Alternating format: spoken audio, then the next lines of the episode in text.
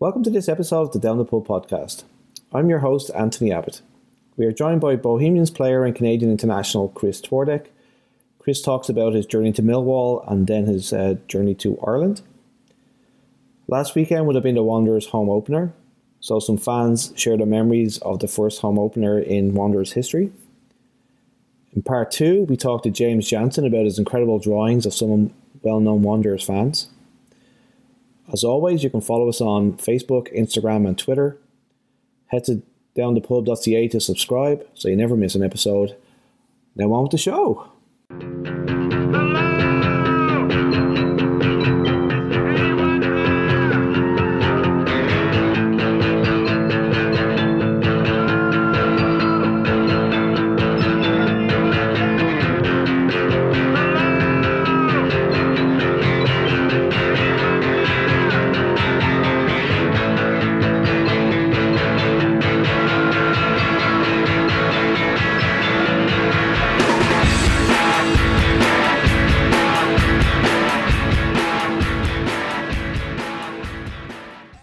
Yeah, it's, uh, it seems that most players are taking to Instagram to keep themselves from going insane. Uh, Alfonso Davies seems to do something every day. So yeah, so um, what, what did you uh, what did you think of his uh, his new contract? Well, I mean, obviously, he's. I think he's impressed and and and you know possibly surprised everyone. Like so young to break in so comfortably and and and thrive really. And uh, I think it's just a, a real uh, testament to himself and and and the country kind of growing as a whole. Um, but but really, the, there's not much more you can say other than it's been a fantastic year for him, and you know it's it's, it's exciting to see a Canadian at the, the biggest biggest stage. Yeah, um, and it was great to see him destroying Chelsea as well, right? Oh yeah, I mean the top top level, and to be and to be a standout player on the pitch is it's something, isn't it?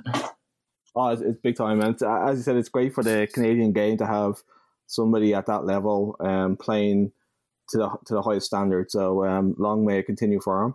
Yeah. Um. So, so let's let's start with yourself then. Uh, what started your love affair with football, and how was it growing up playing football in Ontario? Uh, well, my brother always played. My dad's from uh, Czech Republic, so the European uh, culture is always kind of uh, around football. Um, but um, but yeah, so I, I always had a, an older brother to to uh, look up to and, and play with and train with. So, um, so it's just kind of a a real football loved family. So so that was what got me into it in the first place. Oh, nice. So uh, you were with um, Ottawa South United, is that true? Yeah. So I started with uh, Ottawa South United as my my club team from from basically the beginning to uh, to when I left for for Europe. So, um, how did the opportunity arise to join Millwall? Uh, well, I got scouted initially by Everton and spent a few years going back and forth uh, with trials and some interest and going on uh, tours with them and whatnot.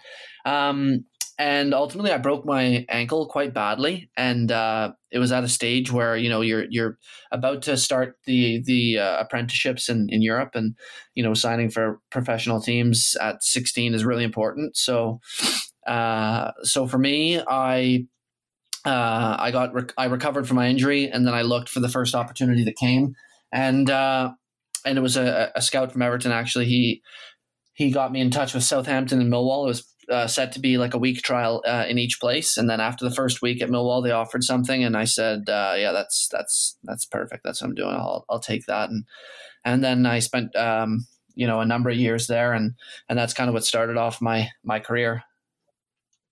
So that was kind of nice of Everton to uh, to still help you out after. Like I know a lot of teams after you've had an injury like that would probably I know it sounds terrible, but put you on the scrap heap, right? So it was kind of nice they uh, kept in touch with you that way. Yeah, it was a it was a good um, it was a, a really like a nice coach, and he he was kind of tied into the Canadian club that I came through.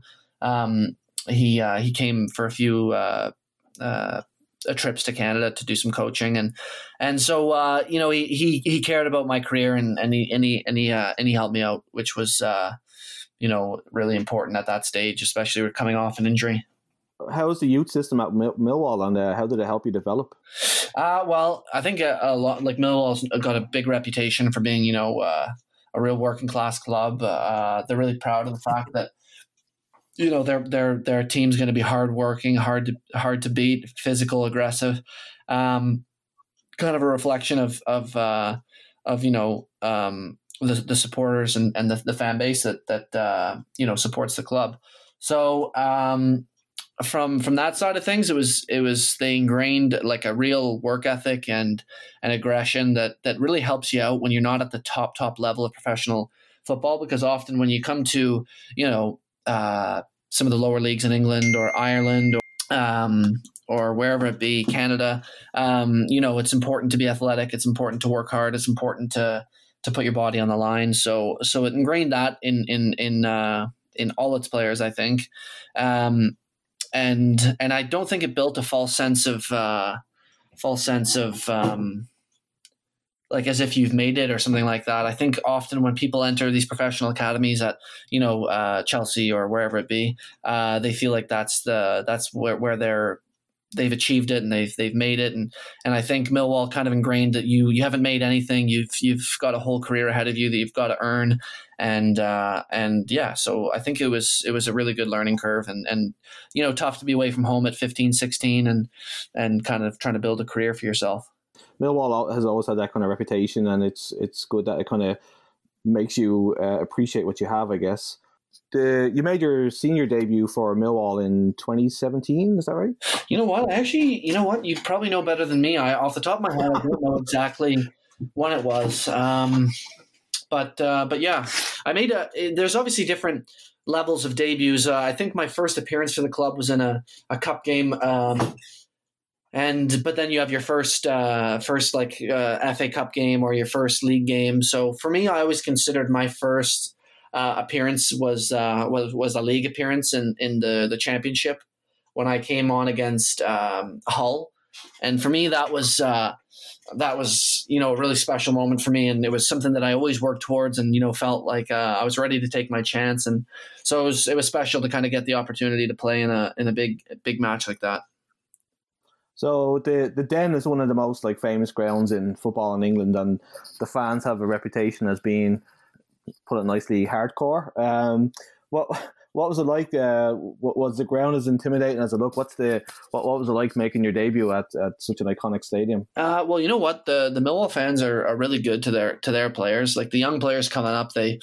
they uh, they really support them, and they're they're excited to see the the next crop of young players coming through. So I always felt uh, welcomed and and uh, and you know. Um, yeah, welcomed, I guess would be the best word for from the fan base to to to step on the pitch and and you know represent their club. So so that was always a positive. But I think just from taking it in as uh, over the five years I was there or whatever it be, um, uh, it was just kind of a real eye opener and really kind of crazy and and I guess special to to get to witness some of the best fans in England. I mean, you know, there's there's the the hardcore fans that you know you can hear every word they're saying.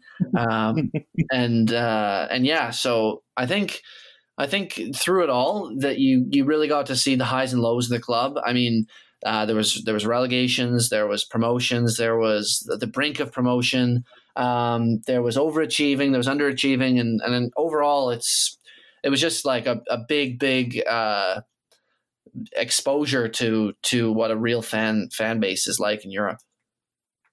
So when when you're um, when you're about to, to make your debut, like what's what's the what's the what's the feelings going through your head? Is it like is it nerves? Is it the adrenaline just pushing you through it? Like what's what's going through your head? You know what? At my time at Millwall, it was always uh, it was always uh, very difficult to make to make your debut. Not many young players made their debut over the the few years that I was there. Um, and and I had a lot of experiences on the bench where I wouldn't have came on or traveled and was was uh, just out of the squad. So so for about two years, I was right around it, kind of like knocking at the door, or you know, um, the I guess the fact that I was around it for so long made it like that that bit extra where you just wanted to finally get on the pitch and and I guess kind of took the nerves away from it a bit. Um, having been around the the team, around the players, uh, and just knowing the environment of it all. So I think at that point it was just kind of like, just give me the chance. Um, uh, but but I can imagine the day of whenever it happened, I, I think honestly I would not have expected it, and it kind of would have been more of a surprise than anything. Just because you know, for two years you're you're thinking maybe this is the day or maybe that's the day, and and then finally it comes and it's almost like oh here it is. You know, it's it's just kind of a bit of a surprise.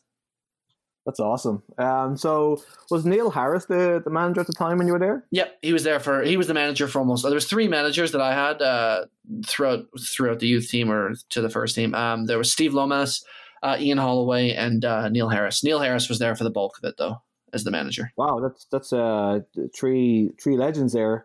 Um, what's it like? Neil Harris is obviously like a Millwall legend. Uh, what's it like uh, playing for him? It, it like is obviously he's ingrained in the club. Um, you know what? Like that, that's, that's the best way to put it. He was he was ingrained in the club. He uh, he was the record goal scorer. He was the the fans' hero. He was um, uh, he was the the their their manager, and and ultimately uh, he represented the values of the club uh, of being you know uh, in your face style, aggressive, uh, direct, uh, putting teams under pressure, being hard to beat, um, hard to, to score against, and you know the four four two Millwall style. So his his he was Millwall, and and and that's just the best way to put it. Nice. Um, so you, you had a couple of loan spells while you were there. You'd won at uh, Braintree in Essex and then one at the opposite end of England with Carlisle. Yep. Um, so when you're being sent out on loan like that, is it like you feel like, oh no, like this is me finished, or is there a feeling of like I'm going to go out there and show them what I can do to get back in the first team? What's what's kind of like the feeling for you? Well, I think honestly, it's it's almost the opposite. It's it's kind of like. Uh, the reality is is that 90% of players once they kind of are breaking out of the youth team they don't dive straight even if they receive a professional contract they don't dive straight into the the you know the championship into the first team squad because it, it is it is a massive difference you know youth team football to to you know playing against norwich or you know hull or barnsley or whoever it be it's it's uh there's there's a it's a completely different uh kettle of fish you know so um so I think that the the thing is is when you receive a loan, you look at it as a massive opportunity to to not only just prove to the the coaches that you're ready, but also just to develop to develop because you know at that stage you're not quite ready. Uh, so my first loan was whenever I was 18, and uh, I was kind of desperate for a loan at that point. Like I wanted the chance to play men's football, and and it also gives you that little bit of extra stability if you were ever to be out of contract. You know the fact that you've played professional games or um, you had the exposure to men's football. It's it, it it it puts you in a bit more of an attractive bracket for coaches to to sign you, um, because if you just uh, only ever played youth football, then um, then teams generally won't be that intrigued by you to, to sign. That, that kind of makes sense, I suppose. Like I mean, if they they probably might send a scout or two out, but like they're obviously if you're playing in in the leagues, like the proper league, they're going to send you more chance for you to be in the shop window. Um, was there a big difference in the playing for those kind of lower league teams and playing for Millwall? Like, was it was a big uh, uh, dynamic and yeah, the way that the game is played? I think uh, my first loan was well, the first loan was a great experience for for a lot of things, but I was uh, 18. It was my first exposure to really the the non league. Um, the so it was with a relegation battling team. I stepped in for you know a month. I signed for loan and did really really well got a few man of the matches and an assist, and um, and then I went away with the under twenty national team, and it was all like pretty positive. And then you know I came back, and it's closer to that last two months of the season, and you know the teams. Uh, in the relegation zone, and you see the real, real pressures that happen at that stage. You know, it's huge financial financial ramifications if a team doesn't stay up, and they're going to lose out on on um, you know that money of being in, in that division and going to the lower one. So uh, it was it was tough and it was it was a big big learning curve. And and then there was, there was obviously the loan to Carlisle and similar to that started really well and um, uh, uh, got an assist in the first few games and um, and was thriving. And uh, and then ultimately like towards the end of it i found myself out of the team a bit and and again then there's that new new learning experience where you have to you know prove yourself and and try and get back in and and it's just the the pressures of you know performing and the reality that if you don't have a, a good match you know somebody is there to take your place no matter the level it's a lot of pressure huh? for sure. And and you don't realize it, but but in England, like the you know the League One, League Two uh, conference, uh, especially League One, League Two, and, and the Championship, like the level is very high, and there's a lot of money in it, and there's um, and there is like deep squads. Like you'll see, like in each position, there'll be two, three players like chomping at the bit to play. So um, so it's it's it is a big um, uh, a big competitive, more competitive than I think people from from North America would probably perceive it. Um, and and yeah. So um, unfortunately, you were released by by Millwall. I know it's kind of part of the game. It's it's the the kind of that people don't really like to, to think about or whatever. But um, like how personally do you deal with the disappointment of being released? That was tough. It was it was a tough time for me because you know I didn't expect it. I was actually under the impression that I was getting a new contract, and I was actually called in for a meeting after the season finished. Um, and you know I was fully expecting to receive a contract. And um, you know, I was started the loan really well at Carlisle, like I said, and ultimately didn't end it the best. Um, and I was injured at the time, so you know, being out of contract and injured, it's it's a tough place to be because you can't really um, present yourself uh, in a trial setting, and you know, do you really want to fully disclose, um, you know, um, how fit and ready you are to start right away, and do you want to make that as your first impression whenever you are? Not hundred percent? So, so it was tough, and and ultimately I signed with Sligo, and uh, and it was an eighteen month contract. I, I kind of knew myself that I was going to have to bide my time. I was going to have to uh, you know, get through that early stage, whether it be playing through injury or maybe just taking some time off. Um, I knew that was going to be the reality, and and ultimately, um, uh, it worked out. It worked out for the best because you know I kind of got my rhythm back and and got over the injury and and and uh, had a successful season last year with with Sligo. Yeah. So uh, speaking of Sligo, um, how was life at the showgrounds? Uh, like, was the was the style of play different from England? Um, and like, how did the move come about for you? Uh, well, actually, funny enough, I was I was just I think walking in a grocery store and I got a phone call from a number I didn't recognize and uh, I picked it up and it was um, it was a, a, an agent that was Irish uh, connected to, to Sligo and you know he said to me um, would you be interested in, in you know coming to Ireland and playing for for a team in the top division? And I said, uh, well, I did. I really didn't think about that as an option at all in the first place of you know going to Ireland. And uh, at the time, I was kind of eager to see what what could come up and if there was anything that uh, that um, you know abroad in Europe or wherever it be that uh, would be an option. So so it came up and and I, I looked at kind of the options that were there and I felt that one was the best because like I said it was 18 months and you know I knew where I was at at the time that it was going to have to be kind of a long-term plan to to show my best eventually. Um, so so ultimately I, I loved my time at the showgrounds. It was uh, it was tough at the beginning because I knew I couldn't really uh, give my 100% or or reflect who I truly was as a player. But uh, the next season came about and I, I got myself back to to to you know match fit and, and injury free and and kind of as the season grew on I kind of got better and better and you know was was getting tangibles with goals and assists and and uh, you know I played every match that season. So it was really good for for personal development of of uh, of just you know looking at your game where your flaws were and where where you could improve so yeah, it was a it was a it was a really important year I think for me last year. And uh, is the uh, what, what's the difference in the style of play in Ireland from England? Uh, you know what? It's uh, people often ask what what the levels compare to, and and it's it is hard to say because Ireland's so spread out with its um, with its standards. You know, the teams at the top four in the league versus the top the bottom two in the league. It's it's uh it's it, there is a big difference. I, th- I think and you know obviously financially the top four teams get the european uh, money so that's going to really push them forward each year. So so it's important for teams to get that uh, get that that money. Um, so i think the the irish league is it's quite technical with with a lot of players and i think there's a lot of ability with um, with individuals. And i think you know uh, maybe physically it's a bit more physical in england but it obviously depends where you go because you know the bottom leagues in England could be very physical, and once you get up to the League One, maybe it's a bit more technical. You know, so it's it is hard to compare, but uh, but yeah. Yeah. Um. So, like, obviously, you're you're calling us here from uh, Ottawa.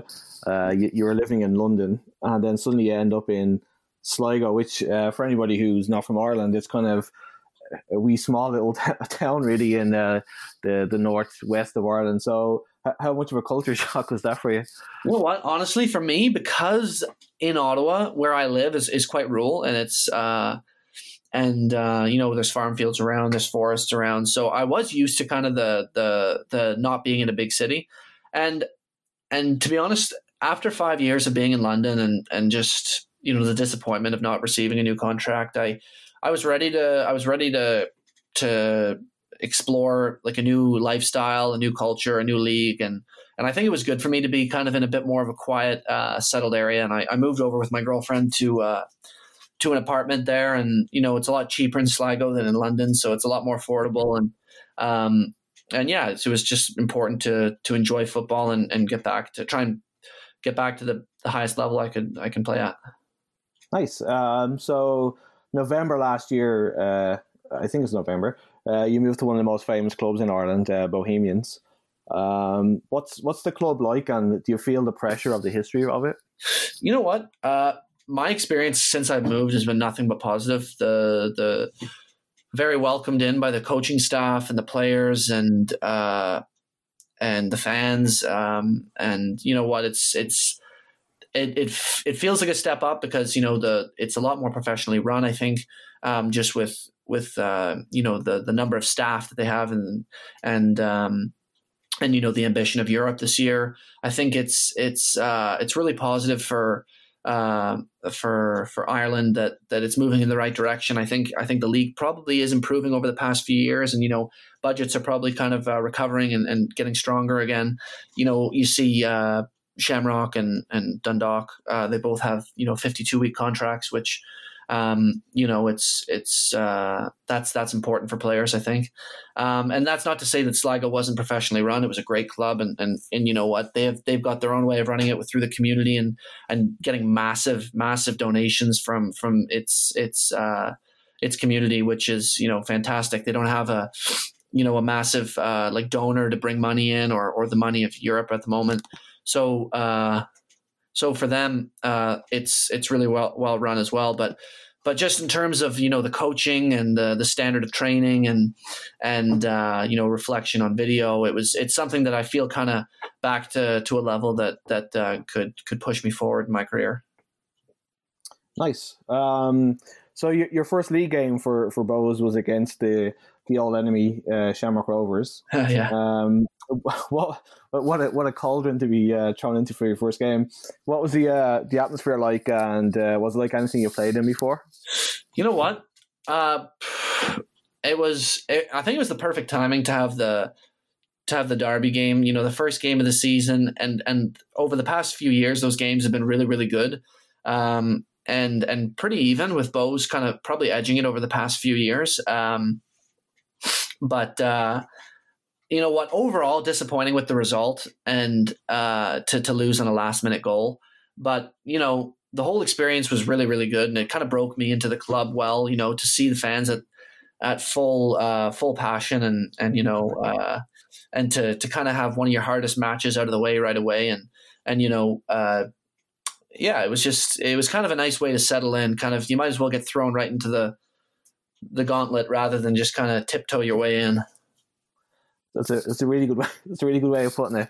Uh, being thrown into the gauntlet like that. Um, yeah, it's it's definitely seen as like one. I, am from the north side of Dublin, but I actually support Shamrock Rovers. So uh-huh. um, my, my, dad doesn't talk to me an awful lot of times because he's a Bohs fan. Um, so so um, you, you scored against your uh, former club Sligo when you when you were playing. You, I think you played five games so far. Yeah, we uh, five games. Yeah, and yeah, uh, scored against Sligo. How uh, how bittersweet was that? You know what the the actual uh, like emotions at the time of the game. You know, it was it was uh it was it was a tight game, and and it was we were one 0 up at the time, and you know there was a lot of fouls. Um, you know that I suffered throughout the game, and and it was it was uh, it was a tough game, and you know just emotions were high, and then it was nice to score kind of at the at the end of the match, and and uh, and I probably celebrated a bit more than I should have. I saw that. I was I didn't want to bring it up.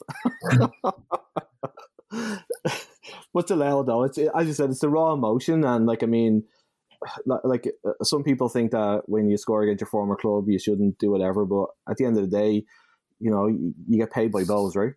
Exactly, and I think like any any player, you kind of just follow what you think's right for for your career at the time, and it's nothing against any club, but yeah, it was just it just felt like the the, the right the right move to go to Bohs, and and so far it's been been nothing but uh, what I wanted it to be.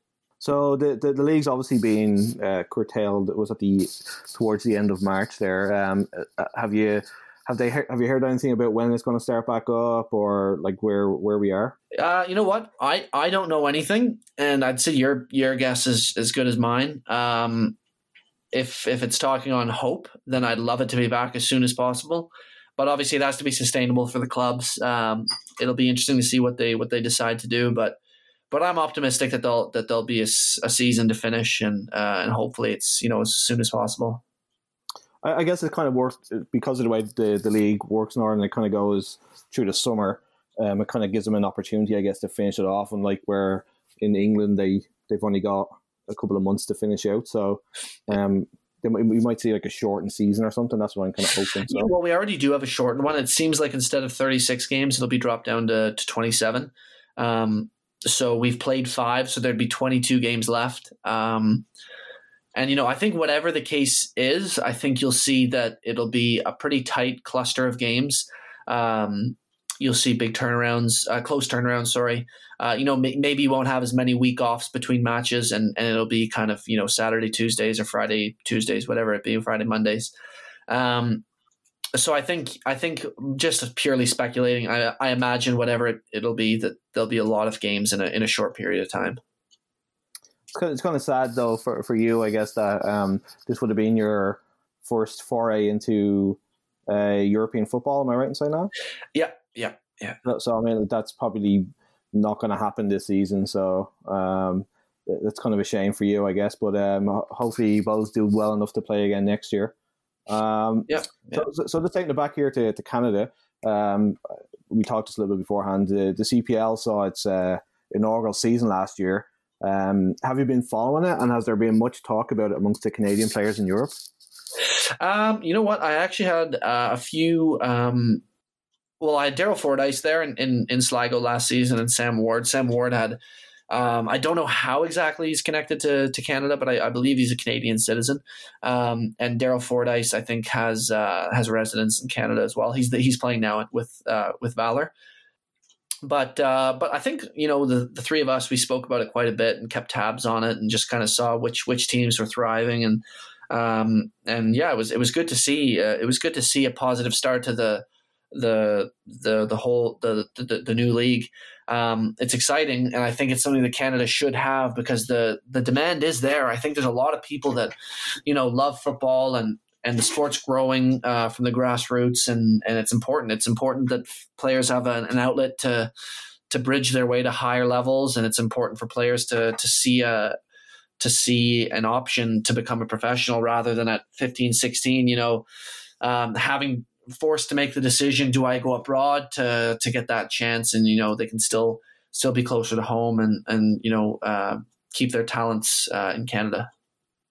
Yeah, it's, it's definitely uh, it's nice for them because I mean the only option really is is to go to the states and play in USL or wherever like that. So it kind of does give a great um, opportunity for for players who probably would have just fell off the grid, right? So Exactly. I, I, had a number of good teammates in, in Ottawa with with Ottawa South United, and I think the reality was at at uh, whatever the age is 18 16 17 uh, you know the the prospect of university comes in and if there's no there's no offers coming in from europe then then then it does kind of come to a decision that you know all those years of hard work and and you know a lot of ability going out the window uh, to to possibly uh, lose out on a chance to sign with a professional team, and, and the CPL provides that for the, those who do see that as an outlet that they want to explore.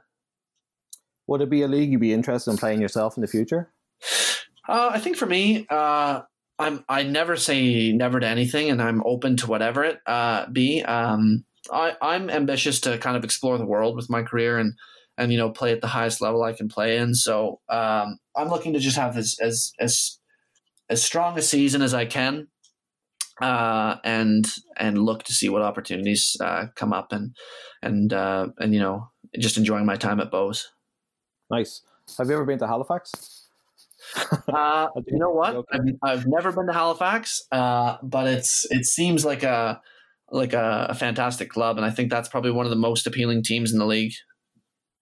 Yeah, definitely. It's uh, they, they've. I think of all the teams, they brought the a kind of a very big European atmosphere to the to the to the to the grounds, and it's it's certainly a lot of fun to uh, to watch the game. So um, even if you uh, if if you don't get to play here, um, I'd recommend you go out and watch a game for sure. I'd love to see any CPL game. Maybe, you know, it's it's it'll be uh it'll be uh hopefully the league comes back, you know, similar to Ireland and and I won't have a chance to watch it cuz I'll be playing in Ireland. Um but uh but no, I'd I'd love to go to a game. It, it seems like uh it seems like the league's really started positively. Awesome. Um so just switching uh, gears just to your uh, your international career. Um, so you played in the prestigious Toulon tournament uh, for Canada under 20s or 21s. I'm not too sure. It was um, it was labeled as an under 23 team, but I think generally the age was uh, was quite young. It might have been an under or it might have been an under 21 labeled team, but uh, I think we, roughly the team was kind of 19, 20.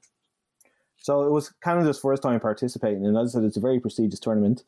Uh, Canada didn't actually do too well, so how was the tournament for you? And was there any uh, kind of standout players that you, you, you saw like play against or play with? Uh, you know what? Uh, Jonathan David was very good, and he's done very well over the past you know year and a bit. Um, uh, so so I, I'm not surprised to see all the success that he's having. Um, and uh, and just you know, there's a lot of talent there. There's uh, I can't remember the full squad off the top of my head, but but lots of those players um, are, are playing in the MLS or uh, or just had their kind of breakout seasons where they're getting some some some minutes in, in, in you know a top league in the MLS. So uh, so there was uh, Jonathan David was was really good. Uh, Theo Bair was was good. He was he was a young player at Vancouver Whitecaps. Um, uh, Shamit Shome, good player as well. He's at uh, Montreal Impact. Uh, so yeah, so I think a lot of those players are, are, are doing well, and it's good to see. Nice. Um, so you, you've you've played uh, two full internationals for Canada. Uh, what what does it feel like making your debut for your country? And um, uh, do you see yourself uh, getting into the squad in the future? Uh, you know what? It was my so my first one was with Octavio Zambrano uh, with uh, uh, with a match in I think it was Houston, Texas, and that was against El Salvador and the whole thing came as a huge surprise. I was just in I was in England. Uh, I was just breaking into the, the, the championship team. hadn't made my full league debut yet, and and uh, you know what? I got the call, and I actually thought it was a 23s call up, and I was still excited for that. And then you know I I kind of got more information, and it was a full men's call up, and you know I just kind of I knew that Millwall was a strong club, and if I could do well there, that I could do well with with the national team, and um, and it went really well, and uh, and ultimately it led to to my debut. So that was that was really special. Yeah, I, I can imagine it's uh, like not everybody gets to play for their country. So um, you did you did play. Obviously, you said your dad there was uh, is from the Czech Republic. Um, you got to play a little bit of underage for the Czechs. Yeah, so that was from seventeen to, to nineteen.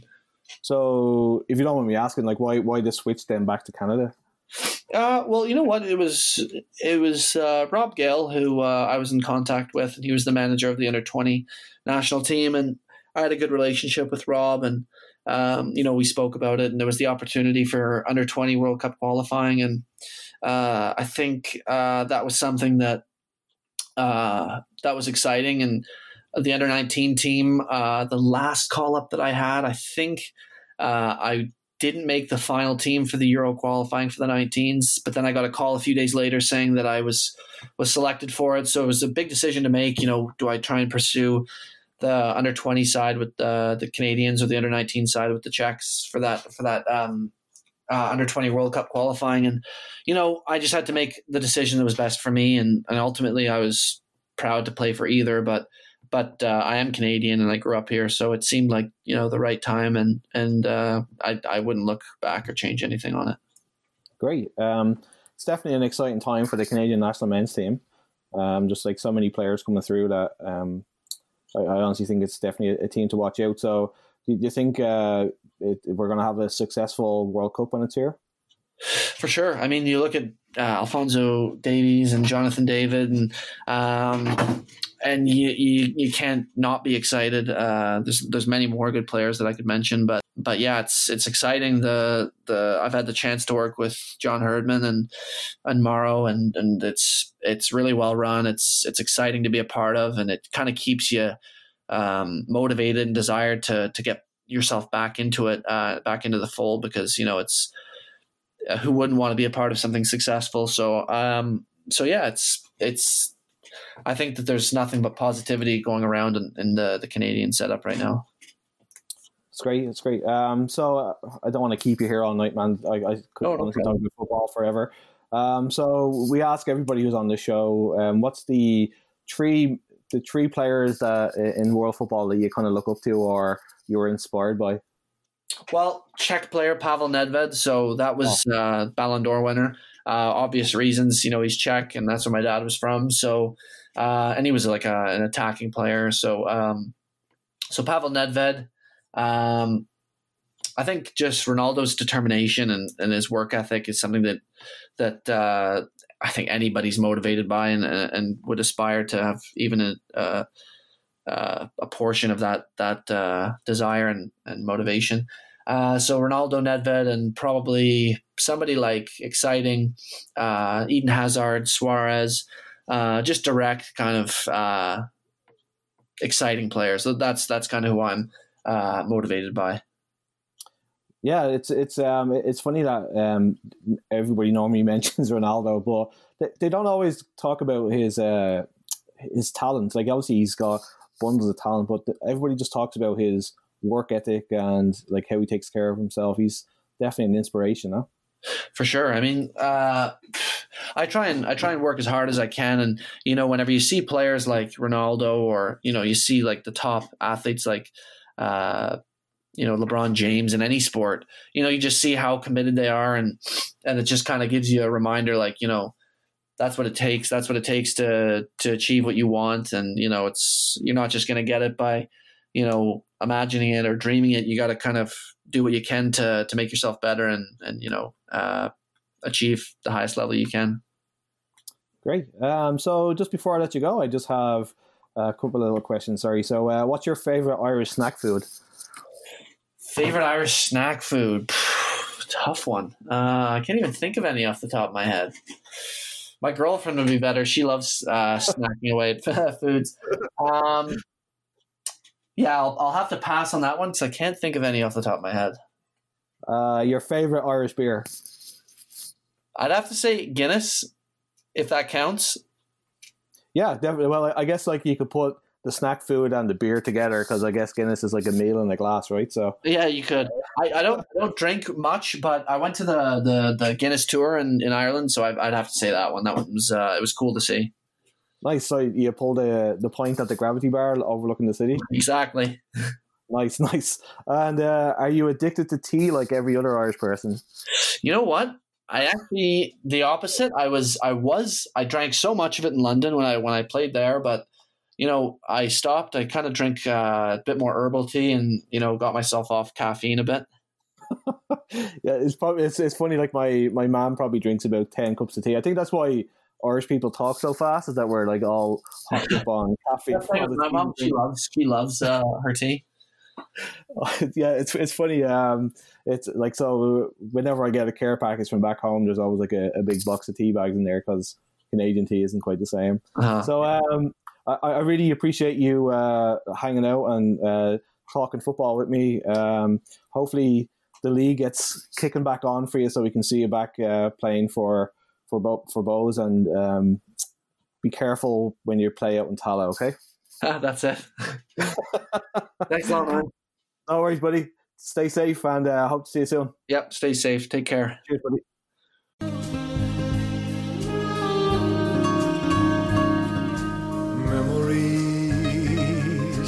Between the pages of my mind.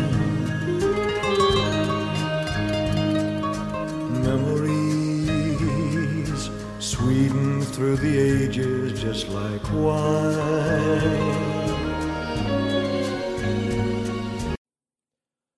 last weekend would have been the first home game for the Wanderers in the new season. Unfortunately, with everything that's been going on, that was cancelled. So we thought we would reach out to a few fans and get their memories from the home opener of last season. So without further ado, the fans.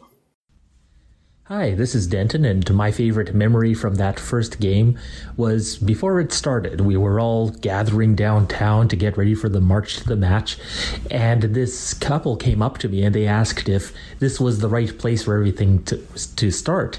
And I thought, well, this is neat because obviously they were unsure of the city, and I thought, well, we're getting some tourists already interested in this. And so I was chatting with them about how neat it is to have a team in Halifax and all that. And then they mentioned that it was actually um, Alex DeCarolis's parents that I was talking to, and they had come out from Sarnia to see their kid play in uh, his first home game, and you know that that's when just this nice, warm, fuzzy feeling w- washed over me, thinking, yeah, this is this is going to be really good for all of Canada. Hey guys, Blue Faced Wanderer here.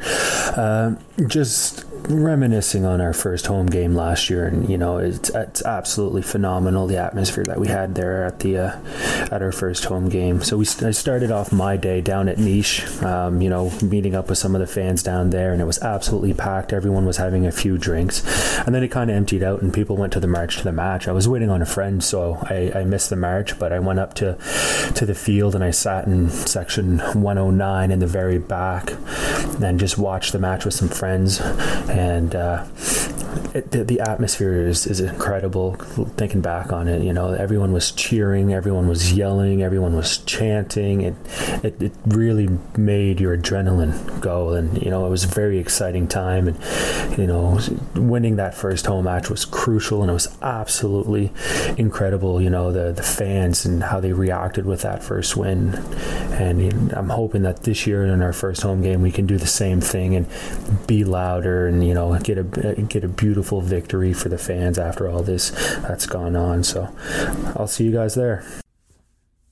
My best memory from the first game was seeing all the players after the game at Durty Nellies. It was totally unexpected and it was a great bonding moment.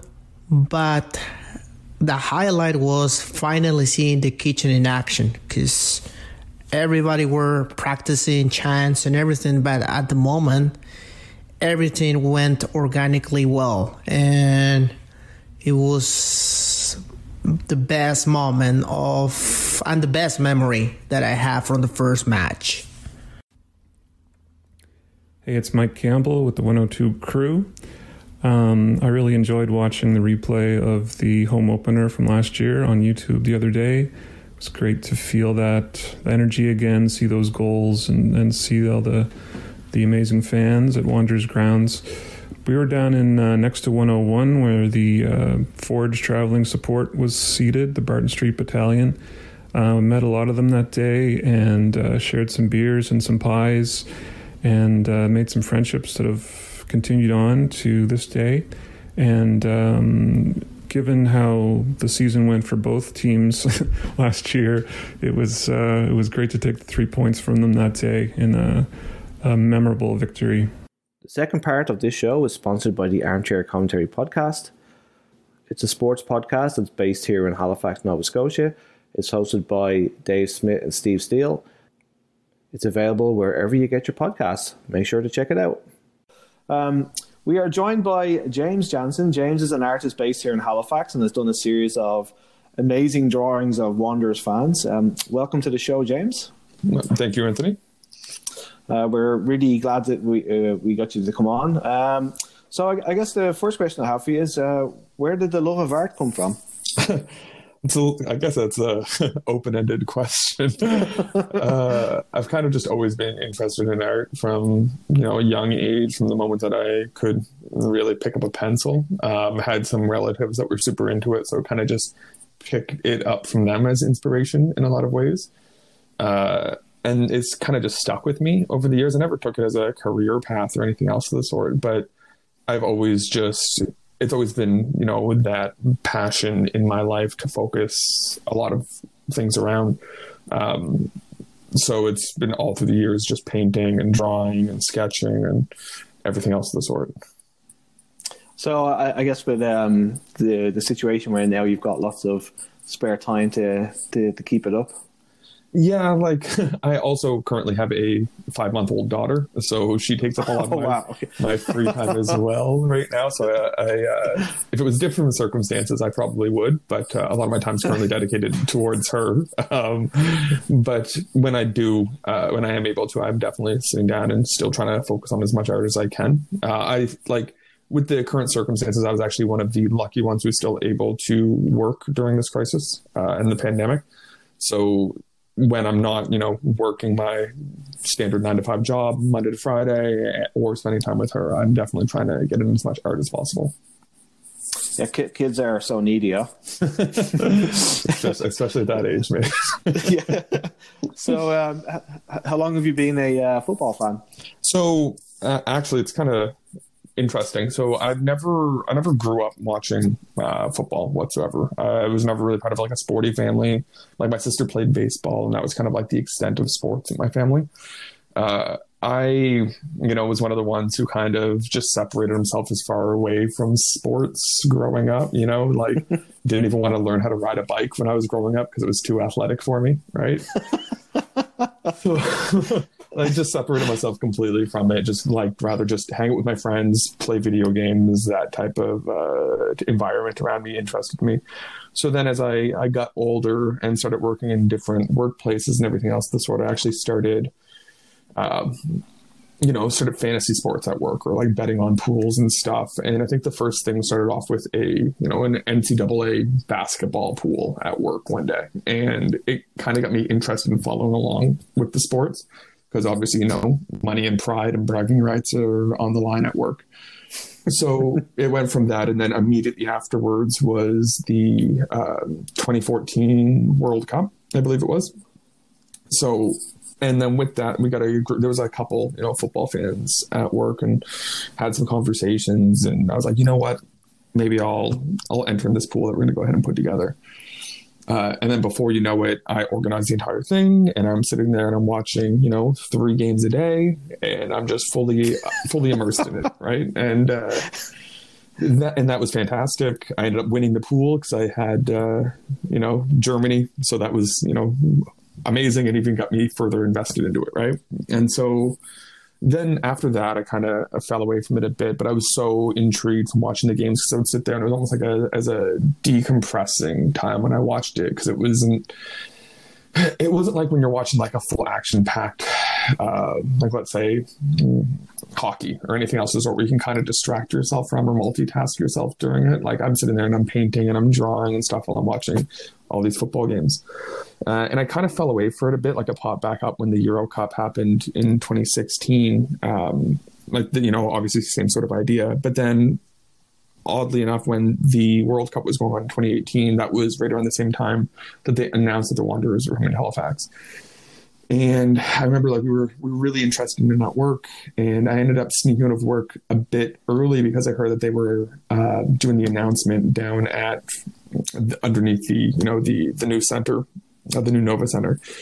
So I snuck out of work early and I went down there and I was just so intrigued uh, from just watching all these fans gather around you know, already cheering for a team that doesn't even fully exist yet. You know what I mean? And Yeah. as soon as they announced while I'm standing there that, like, you know, season tickets are open, I immediately hopped on because my phone was one of like the first 50 season ticket like deposits, right? So I'm just like, I was like, you know what? Like, I'm, I'm getting into this. And uh, because just as I said, just seeing all that that fan support and everything else of the sort. And sure, like I, I followed the World Cup again all through twenty the 2018 World Cup and stuff. But then as soon as the Wanderers are releasing like news article and news like uh, you know week after week as we progress progressively get closer to the season, uh, just my love for it just increased tenfold. You know what I mean? I ended up uh, just jumping feet first into it, uh, and then ended up creating and captaining my own uh, football team.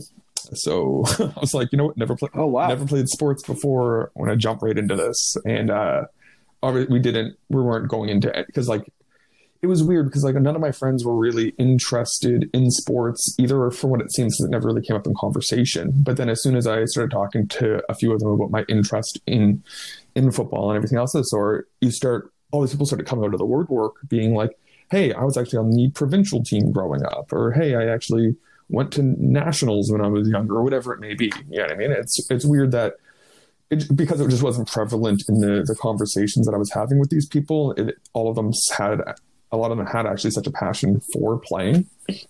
And so before I knew it, you know, I had a whole team filled, roster filled. Uh, we played a season. We didn't do well whatsoever. but you know what? It was it was well worth it. The the season actually concluded like a week before the Wanderer season uh, kicked off, so it was like perfect timing as a as an interlude into it, and I guess it was just kind of history from there. That's that that's awesome. Um, you you you kind of know you've been uh, hooked by football when you're sitting there watching Paraguay against Slovenia at the World Cup or something. You know? Yeah, no, exactly. Like I think my big team was like Cameroon for the entire thing. I was like, man, these outfits are wicked. You know, these kids are great, and uh, yeah, it was just it just went from there, man. Uh, so, so, the, uh, the, the Wanderers have been a, a huge success mm-hmm. here in the city. Um, what, what do you think has been the secret of their success? Uh, I think it's a it's a big combination of things, right? Like they ha- their like partial of their success is their location, which is prime location. I mean, right in the heart of Halifax, in the city that's almost been deprived of a actual pro sports team. Like, sure, we've had, you know, we had the Mooseheads, right? And we have, which is like a semi pro, whatever their classification currently is. And we have the, the Hurricanes and the Rain Men. Um, but it just it always just almost felt like something was missing in a way. You know what I mean? So then when the Wanderers got announced, uh, and all of the you know the football fans, as I was saying even previously, not even just referring to my fan group, started coming out of the woodwork. It's there was such a, a fan base here for an appetite for it already, right? So it was good, really good that they actually had the almost like uh, the game with the Atlantic Selects the summer beforehand. I actually went to that one, and that was fantastic because uh, you were they were able to kind of gauge what the interest from the city would be, and even with that versus so this team, you know, made up from random Atlantic players versus this group of like 17 year olds from Germany, uh, even still, you know, pretty much sold out, you know, from just like limited advertising, pretty much from what I've seen. And it just showed right there like this was pretty much going to be like a, a more of a long term thing. And the fan base has just been absolutely fantastic, and the the staff have been super accessible. I've been finding whether it just be on social media, um, or through their email communications and everything else of the sort. They've been a really great representation of the sport in Halifax. I've been finding, and great ambassadors for it. Um, so as I said, like I think it's just a large mixture of and concoction of just everything working out right for it being such such a success here. Yeah, I, I, the the Atlantic Selects game, like it, it, kind of worked out perfectly for them. That it went to penalties and Oxner saved the penalty and all that kind of stuff. Mm-hmm. So I think that set everything out perfectly. You know, mm-hmm. like there was the everybody was super pumped that they won and um, it, it kind of just set everything off on the, the, the right footing. I, I thought, and the, even that, that game itself, they um, that the the setup was amazing. Mm-hmm. Like the the ground was really well put together. The amenities were really really good. So yeah, they they definitely gave everybody the the the, hunger to, to have the, the team in the city here. So I think they've done a really great job with it. Yeah, um, yeah like I remember uh, when I, I went to the game because I convinced my my wife to go to the game with me, and who's also never been a sports fan in her life. You know what I mean? Um, and she like brought brought along her best friend, and I brought around a, a, along a couple of my friends and stuff. We went to what they had as the beer garden, which wasn't the beer garden of where it is right now. It was on the opposite side of the pitch, right?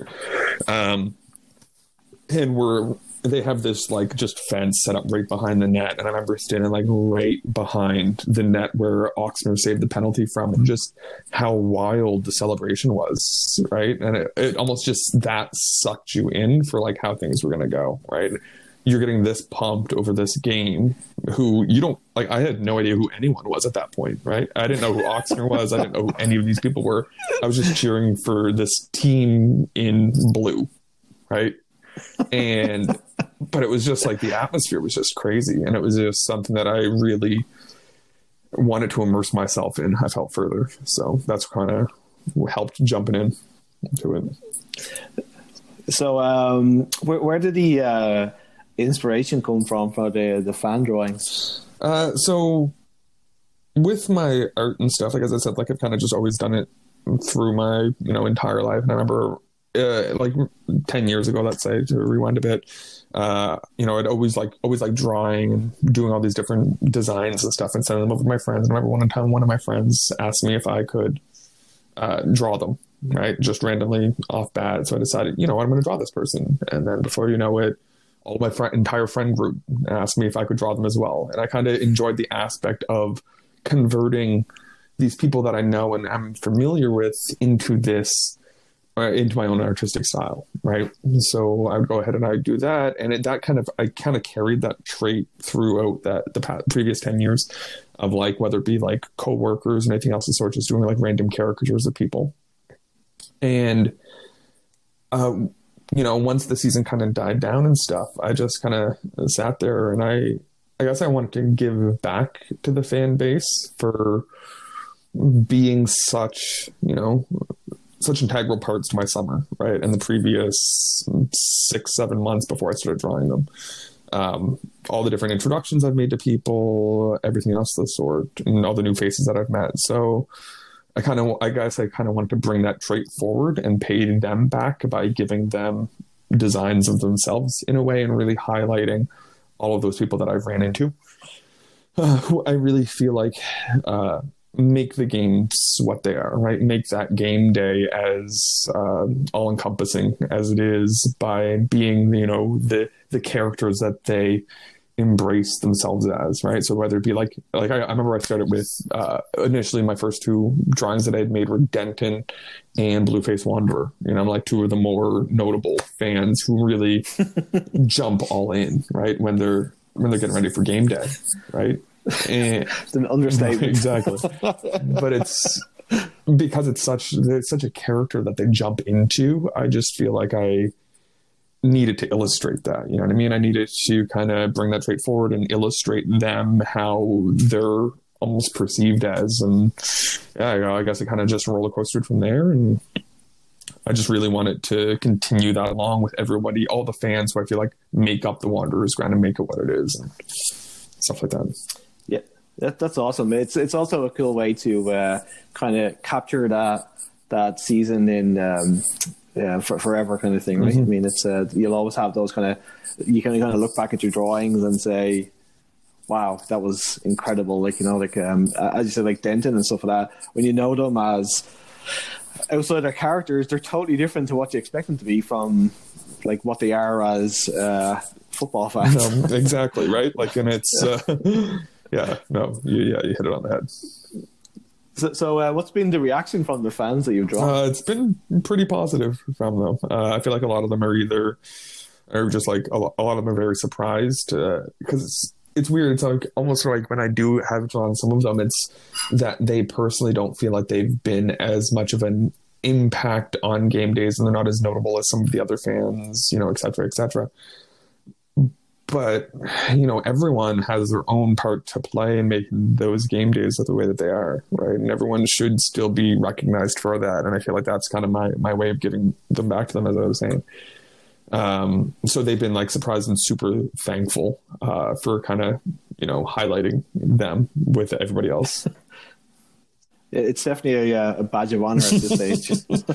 No, it's, it's been it's been super nice so are, are we going to see a uh, self portrait? Um, maybe once I run out of the six thousand fans to draw, you know, uh, we might we might see one at the very end, you know. so um, you, you, also had uh, drawings in the um, the, the, cookbook, mm-hmm. Uh, which is uh, Denton's uh, unofficial fanzine. Yeah. How did the uh, the fan art, like the uh, the mascot thing, come? So, come yeah, from? so that was some of the initial stuff that I had drawn, right? So I did that all throughout the course of the season before I started drawing the actual fans. Um, it was just, you know, I, I I've never been involved in Twitter before the Wanderer season, to be honest, right? And uh, I remember just like so when I jumped right in and I'm watching, you know, mascot release videos, and I'm like, what? Have, what has my life become? right? And I was getting, getting pumped up to just see this starfish in a purple uniform, and I'm like, okay, like this is what I'm getting excited about now, I guess. And so uh, I took, I, I just yeah, just like through through the Reddit threads and everything else, the sort and people like discussing about which mascot's the best and everything else. That sort of got. I guess I kind of just took that and started wanting to illustrate scenarios, and for some reason, it fell into those mascots in wrestling environments. You know, with using weapons on each other and everything else. So I think the first one that I ended up drawing was Rover against uh, Yorkie, who also rest in peace Yorkie because they ended up retiring him this year um, already. And I remember I, I, drew that, and the fan reactions I posted in the uh, the Facebook group because uh, that was the only real you know group available that I was accept like had access to, I guess, which was pretty active at the time. And I remember I posted that in there and it got pretty big of a fan reaction. So I, you know, I, I did a, an additional one of, you know, Rover versus Stewie. And then I did this big one, big four uh, panel scenario between Rover and Vic from Valor. And then, uh, whatever Torchy or whatever uh, the guy from Ottawa Fury with like an appearance by Kurt Larson and stuff like that in it, and it was just it almost just as at, at, that point that was how I viewed myself giving back to the community uh, until um, once again that I figured out I wanted to highlight the fans because this was all very early in the season. So, do you think you're to blame for uh, Yorkie's demise? well, it's funny. I actually uh, I was commissioned by this York, a York Nine fan to do a memorial portrait of Yorkie. Um, so I guess it all came full circle. So. so, so right now there's probably a man sitting in his house with his costume hanging up on the wall, going, "You bastard!" yeah, no, exactly. so, so uh, do you have any uh, plans to draw the players? Um, yeah, like I, I feel like uh, you know, obviously the players get a lot of recognition, right? Um, I did do, I did draw one player actually, um, which was uh, Rigi because I've seen that he hadn't changed his profile picture from an illustration of him as a Phoenix Rising player. And so I kept on being like, when is this going to change? So I, uh, so I ended up drawing him just quickly as a Halifax Wanderer in like the exact same format that he was in previously, and sent it over to him, um, which he now used as like his profile picture and stuff, which I thought was cool. Uh, so he refreshed his social medias with it. Um, but I feel like, as I said, like uh, a lot of the players get a lot of recognition and stuff already, um, which is fair. You know, they do a, a, lot of hard work and everything else. That's what I kind of just, as I said, just wanted to to give back to those fans, right? So maybe maybe in the future. Maybe you might get a commission from the uh, the, the, the club. Yeah, who knows? yeah, yeah. uh, ho- hopefully they'll listen to one of my shows, and uh, they might this might be the one. So, so um, I read somewhere, I think it was in the Signal article that you did, that you're doing a series on Forge fans. Yeah, so right? I uh, back in January because I kept uh, like I'm, I'm you know I'm constantly posting whenever I post on uh, my Instagram account for like those who wonder to. Um, I also post on Twitter. Um, and I was reached out to by one of the Forge fans who actually came down here for uh, the home opener. And he was just talking about like how big of a game it was for them and how much of like a, the unity it brought together like for their supporters. It was like the first away trip that they had taken and everything else of the sort. And he asked me if i could draw a group photo of 15 of them. Um, so back in january i did a big, illust- big illustration of a group photo of the 15 barton street battalion fans and yeah, and supporters. And it was actually really good. They're uh, they're a really good group of people that's awesome. Um, so um, I, I, just looked at the uh, the the Rigi one there. I, I, you know, I, I have seen it like so many times. I just didn't real I didn't realize it was you. Yeah. so um, so so where can people actually see your your stuff? Um, so my all my illustrations and stuff are available at uh, you know those who wander to my Instagram account. That's where I post all my art pertaining to the Wanderers, and every now and again I post um, some of my other side illustrations uh, that I make, digital illustrations, which typically pertain to nowadays events. I guess like there's been a couple illustrations that I've made about surrounding uh, the current situation we're in um, with like you know Stephen McNeil saying "Stay the Blazes home" or Doctor Strang as Doctor Strange, and oh, that that one that, that that's like one when I saw that uh, I like I laughed so much it was. yeah, so that. it's uh like I, I posted a lot of those, and I did one of like Tiger King and stuff as well. Like sometimes I just sit there and I'm like, you know, what can I illustrate? And it just kind of keeps me. It's like as I said, like it's like a decompressing way through me doing my art. Um, but I also have paintings down at Argyle Fine Arts that I've done, um, and I've done a couple like murals and stuff uh, for the city, uh, which have, are spotted just in various places around. So, so uh, people should go down to when all this is over. Go down to it's on Barrington, Arg- isn't it? Yeah, Argyle Fine Arts is on Barrington. They've been a, a pretty big supporter of my uh, art over the pre- uh, past couple years. Um, so I have some paintings down there, and then if they ever want to go down to the Metro Park behind it, I did uh, five art installations all throughout that parking garage and stuff too. So nice. Um, and what are your social media handles? Uh, social media handles. I have my you know Instagram.com forward slash those who wander two, uh, Instagram.com forward slash James Jansen. Uh, but at this point, you're probably just going to get overwhelmed with pictures of babies. Uh, so, and those are my my main two social media handles, as well as on Twitter. It's uh, twitter.com forward slash James Jansen. So I just replaced a J with a Y. So you know, I thought it'd be cool, I guess. So if a if a uh, if a certain podcast host wanted to commission a drawing of him with a, a beer and a microphone, how would he go about that? Uh, I'm sure you wouldn't have to commission me. Like you guys have done enough uh, with really trying to interact with the fan base and the with doing these interviews with players and fans like myself and stuff. Like you know it's the least that i could do to kind of give back to you right? So it's it's really uh, i really appreciate as I said all the hard work that you've been putting into the podcasts uh, podcast world right now with this so thank you as well Oh, really appreciate that. So um, hopefully this season we'll see something. Um, t- today, I think Alberta said that they're banning all uh, gatherings for the summer. So I think we're probably going to see a fall league at this stage. So um, yeah, it's trying times, but um, you know we have fun fun people like you to keep us going with uh, your, your drawings of Doctor Strang and uh, State of Blazes Home. So thanks for joining us, James. We really appreciate it, and um, we'll see you in the kitchen. Is that where you normally yeah, hang I actually, uh, I'm typically right in the front row of 108. Um, I'm not one of those ones who take their shirt off at every game, mind you. But uh, I'm right there in the front row with them, so it's uh, it's a pretty all encompassing, uh, you know, section of the the grounds. so yeah, so um, hopefully we'll we'll get to see you at some stage this season. And uh, sounds good. Care. Thank you very much, Anthony.